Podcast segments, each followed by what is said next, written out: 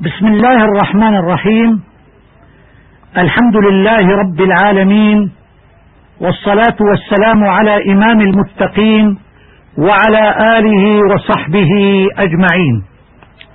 الحلقة الخامسة والعشرون من دروس في ترتيل القرآن الكريم. تتمة الملاحظات العامة. هناك سكتات خمس وألفات سبع. فينبغي على القارئ السكوت على هذه الكلمات الأربع التالية سكتة لطيفة بمقدار حركتين من غير تنفس بنية الاستمرار في القراءة. أما الخامسة فيجوز فيها الوقف والسكت والإبغام. الكلمة الأولى ولم يجعل له عوجا قيما الآية الأولى من سورة الكهف. الكلمة الثانية من بعثنا من مرقدنا هذا ما وعد الرحمن. الآية الثانية والخمسون من سورة ياسين. الكلمة الثالثة وقيل من؟ راق. الآية السابعة والعشرون من سورة القيامة. الكلمة الرابعة كلا بل ران على قلوبهم ما كانوا يكسبون. الآية الرابعة عشرة من سورة المطففين.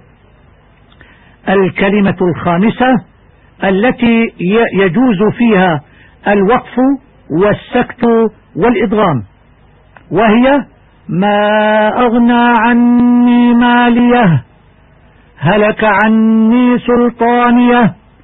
ما أغنى عني مالية. هلك عني. ما أغنى عني مالية. هلك عني سلطانية. وهي الآية التاسعة والعشرون من سورة الحاقة كما يجب إثبات الألف الواقعة في آخر الكلمات التالية كتابة ووقفا. ويجب حذفها لفظا في الوصل. أولا ألف أنا ضمير المتكلم أينما ورد في القرآن الكريم. قال أنا خير منه. قال أنا عند الوقف. الكلمة الثانية ألف لكن من قوله تعالى لكن هو الله ربي. وهي الآية الثامنة والثلاثون من سورة الكهف. ويوقف عليها هكذا. لكن الكلمة الثالثة ألف الظنون من قوله تعالى وتظنون بالله الظنون الآية العاشرة من سورة الأحزاب.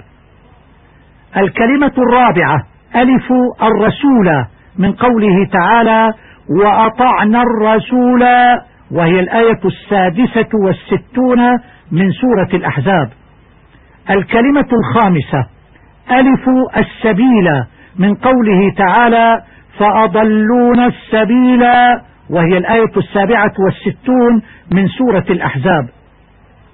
الكلمة السادسة ألف قوارير من قوله تعالى كانت قواريرا من سورة الإنسان الآية الخامسة عشرة.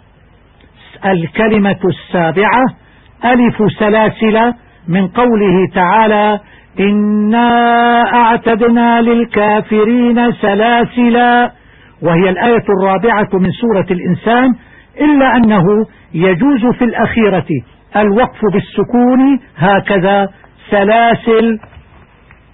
أما الملاحظة الأخيرة فقد ورد من خلال هذه الملاحظات كلمتان الشاطبية والطيبة وإليك تعريفا لكل منهما. الشاطبية هي منظومة حرز الأمان ووجه التهاني في القراءات السبع وسميت بالشاطبية نسبة إلى ناظمها القاسم ابن فره الشاطبي الرعيني الضرير. ولد سنة 38 وخمسمائة للهجرة وتوفي سنة تسعين وخمسمائة للهجرة. وهي تلخيص لأصول وأوجه القراءات السبع من كتاب التيسير لأبي عمرو الداني وأبياتها ثلاثة وسبعون ومائة وألف. أما الطيبة فهي منظومة طيبة النشر في القراءات العشر. وناظمها محمد بن محمد بن محمد الجزري الدمشقي. ولد سنة إحدى وخمسين وسبعمائة للهجرة وتوفي سنة ثلاث وثلاثين وثمانمائة للهجرة. وأبياتها تزيد على الألف وهي كسابقتها. تلخص أصول وأوجه القراءات العشر من كتاب النشر في القراءات العشر للناظم نفسه. ولا بد لجامع القرآن والقراءات القرآنية من حفظ هاتين المنظومتين بعد حفظ القرآن كاملا. ثم عرض ذلك على شيخ متقن ليكون من أهل القراءة والإقراء. ومن الممكن تلقي بعض القراءات عن علماء القراءة دون حفظهما. وهذه بعض الأحكام التي تجب لحفص حال القصر في المنفصل من طريق طيبة النشر.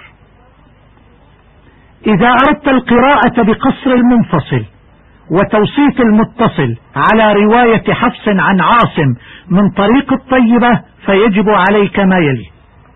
أولا أن تقرأ بالصاد فقط كلا من الكلمات التالية يبسط من قوله تعالى والله يقبض ويبسط الآية الخامسة والأربعون بعد المئتين من سورة البقرة. وبسطة في قوله تعالى وزادكم في الخلق بسطة وهي الآية التاسعة والستون من سورة الأعراف. وبمسيطر من قوله تعالى لست عليهم بمسيطر وهي الآية الثانية والعشرون من سورة الغاشية. ثانيا أن تقرأ بالسين فقط كلمة المسيطرون من قوله تعالى أم هم المسيطرون؟ وهي الآية السابعة والثلاثون من سورة الطور. ثالثا أن تقرأ بتوسيط ياء عين من فاتحة مريم والشورى فقط دون القصر ودون الطول. أن تقرأها هكذا عين. رابعا أن تقرأ بفتح الضاد من ألفاظ الضعف الثلاثة من قوله تعالى الله الذي خلقكم من ضعف ثم جعل من بعد ضعف قوة ثم جعل من بعد قوة ضعفا وشيبة وهي الآية الرابعة والخمسون من سورة الروم. خامسا أن تلتزم بالإبدال فقط دون التسهيل. في الألفاظ التالية.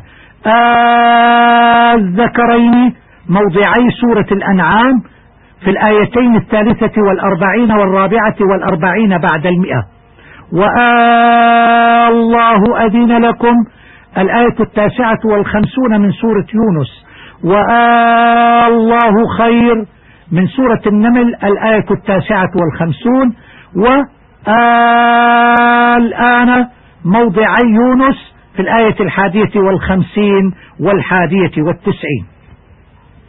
سادسا أن تلتزم بالسكت فقط في قوله تعالى عوجا قيما الكهف في الآية الأولى. ومرقدنا هذا ما وعد من سورة ياسين في الآية الثانية والخمسين.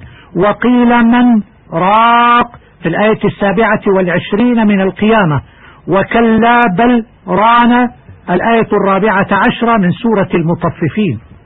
سابعا أن تقرأ بإظهار النون دون الإدغام من ياسين والقرآن ونون والقلم.